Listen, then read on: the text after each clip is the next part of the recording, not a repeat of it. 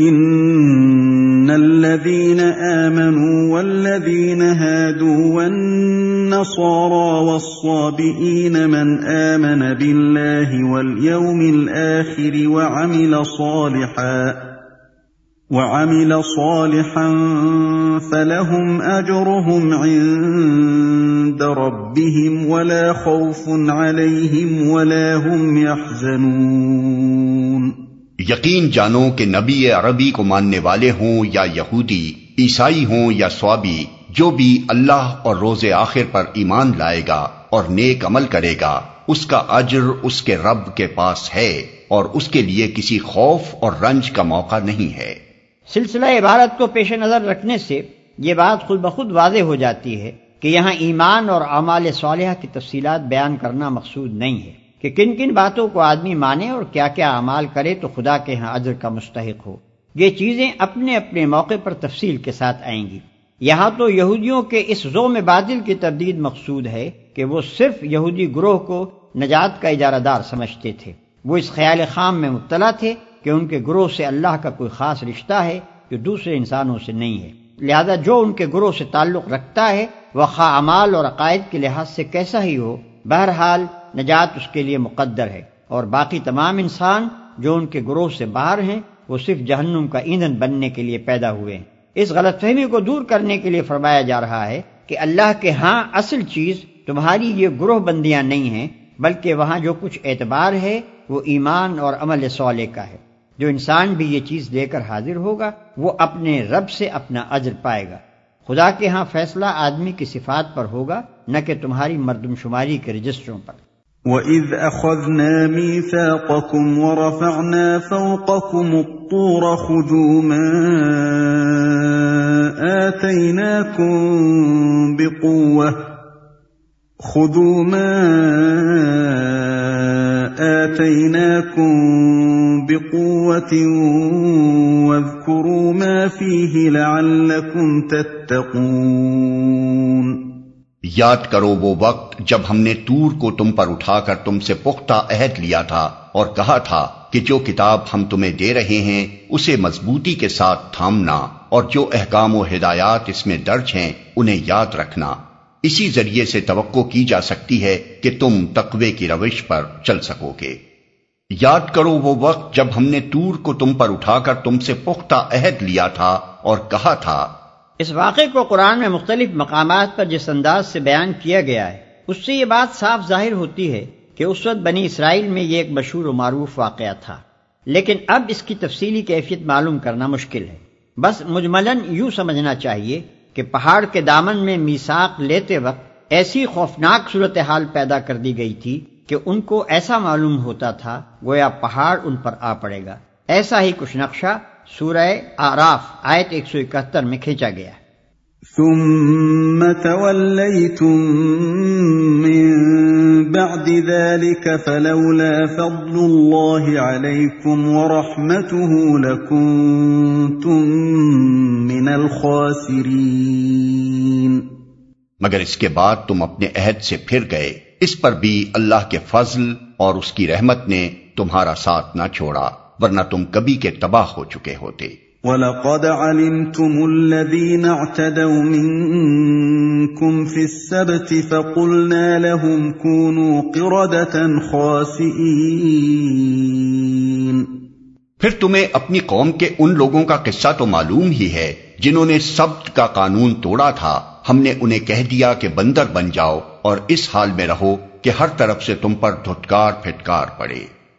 پھر تمہیں اپنی قوم کے ان لوگوں کا قصہ تو معلوم ہی ہے جنہوں نے سبت کا قانون توڑا تھا۔ سبت یعنی ہفتے کا دن۔ بنی اسرائیل کے لیے یہ قانون مقرر کیا گیا تھا کہ وہ ہفتے کو آرام اور عبادت کے لیے مخصوص رکھیں۔ اس روز کسی قسم کا دنیاوی کام، حتیٰ کہ کھانا پکانے کا کام بھی نہ خود کریں، نہ اپنے خادموں سے لیں۔ اس باب میں یہاں تک تاکیدی احکام تھے کہ جو شخص اس مقدس دن کی حرمت کو توڑے، وہ واجب القتل ہے۔ ملاحظہ ہو خروج باب اکتیس آیت بارہ اور سترہ۔ لیکن جب بنی اسرائیل پر اخلاقی و دینی انحطاط کا دور آیا تو وہ علل اعلان سب کی بے حرمتی کرنے لگے حتیٰ کہ ان کے شہروں میں کھلے بندوں سب کے روز تجارت ہونے لگی۔ ہر طرف سے تم پر دھتکار پھٹکار پڑے۔ اس واقعے کی تفصیل آگے سورہ راف رکو اکیس میں آتی ہے۔ ان کے بندر بنائے جانے کی کیفیت میں اختلاف ہے۔ بعض یہ سمجھتے ہیں کہ ان کی جسمانی حیت بگاڑ کر بندروں کسی کر دی گئی تھی اور بعض اس کے یہ معنی لیتے ہیں کہ ان میں بندروں کسی صفات پیدا ہو گئی تھی۔ لیکن قرآن کے الفاظ اور انداز بیان سے ایسا ہی معلوم ہوتا ہے کہ یہ مسق اخلاقی نہیں بلکہ جسمانی تھا۔ میرے نزدیک قرین قیاس یہ ہے کہ ان کے دماغ بعین ہی اسی حال پر رہنے دیے گئے ہوں گے جس میں وہ پہلے تھے اور جسم مسق ہو کر بندروں کیسے ہو گئے ہوں گے۔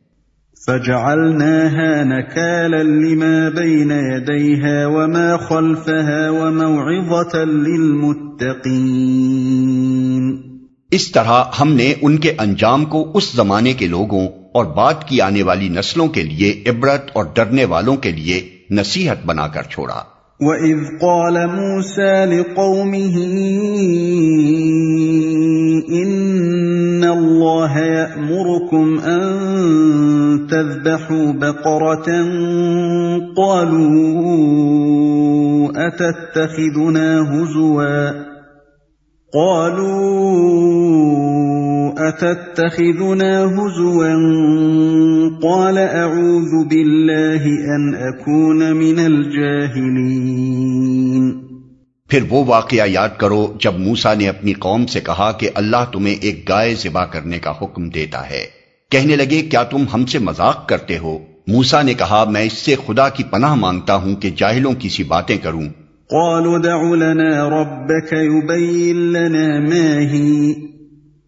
قال انه يقول انها بقره لا فارض ولا بكر عوان بين ذلك فافعلوا ما تؤمرون بولے اچھا اپنے رب سے درخواست کرو کہ وہ ہمیں اس گائے کی کچھ تفصیل بتائے۔ موسا نے کہا، اللہ کا ارشاد ہے کہ وہ ایسی گائے ہونی چاہیے جو نہ بوڑھی ہو، نہ بچیا، بلکہ اوسط عمر کی ہو۔ لہذا جو حکم دیا جاتا ہے، اس کی تعمیل کرو۔ قالوا دع لنا ربك يبين لنا ما لونها. قال انه يقول انها بقره صفراء فاقع لونها تسر الناظرين. پھر کہنے لگے، اپنے رب سے یہ اور پوچھ دو کہ اس کا رنگ کیسا ہو۔ موسا نے کہا، وہ فرماتا ہے، زرد رنگ کی گائے ہونی چاہیے، جس کا رنگ ایسا شوق ہو کہ دیکھنے والوں کا جی خوش ہو جائے۔ قالوا دع لنا ربك يبين لنا ما هي، إن البقرة شابه علينا وإنا إن شاء الله لمهتدون۔ پھر بولے، اپنے رب سے صاف صاف پوچھ کر بتاؤ کیسی گائے مطلوب ہے۔ ہمیں اس کی تعین میں اشتباہ ہو گیا ہے۔ اللہ نے چاہا تو ہم اس کا پتہ پا لیں گے۔ قال انه يقول انها بقرة لا ذلول تثير الارض ولا تسقي الحرث مسلمة لا شية فيها۔ قالوا الان جئت بالحق۔ فذبحوها وما كادوا يفعلون۔ موسا نے جواب دیا، اللہ کہتا ہے وہ ایسی گائے ہے جس سے خدمت نہیں لی جاتی۔ نہ زمین جوتتی ہے، نہ پانی کھینچتی ہے۔ صحیح سالم اور بے داغ ہے۔ اس پر وہ پکار اٹھے کہ ہاں اب تم نے ٹھیک پتا بتایا ہے۔ پھر انہوں نے اسے ذبح کیا، ورنہ وہ ایسا کرتے معلوم نہ ہوتے تھے۔ چونکہ ان لوگوں کو اپنی ہمسایہ قوموں سے گائے کی عظمت و تقدیس اور گاؤ پرستی کے مرض کی چھوٹ لگ گئی تھی، اس لیے ان کو حکم دیا گیا کہ گائے ذبح کریں۔ ان کے ایمان کا امتحان ہی اسی طرح ہو سکتا تھا کہ اگر وہ واقعی اب خدا کے سوا کسی کو معبود نہیں سمجھتے، تو یہ عقیدہ اختیار کرنے سے پہلے جس بت کو معبود سمجھتے رہے ہیں، اسے اپنے ہاتھ سے توڑیں۔ یہ امتحان بہت کڑا امتحان تھا۔ دلوں میں پوری طرح ایمان اترا ہوا نہ تھا، اس لیے انہوں نے ٹالنے کی کوشش کی۔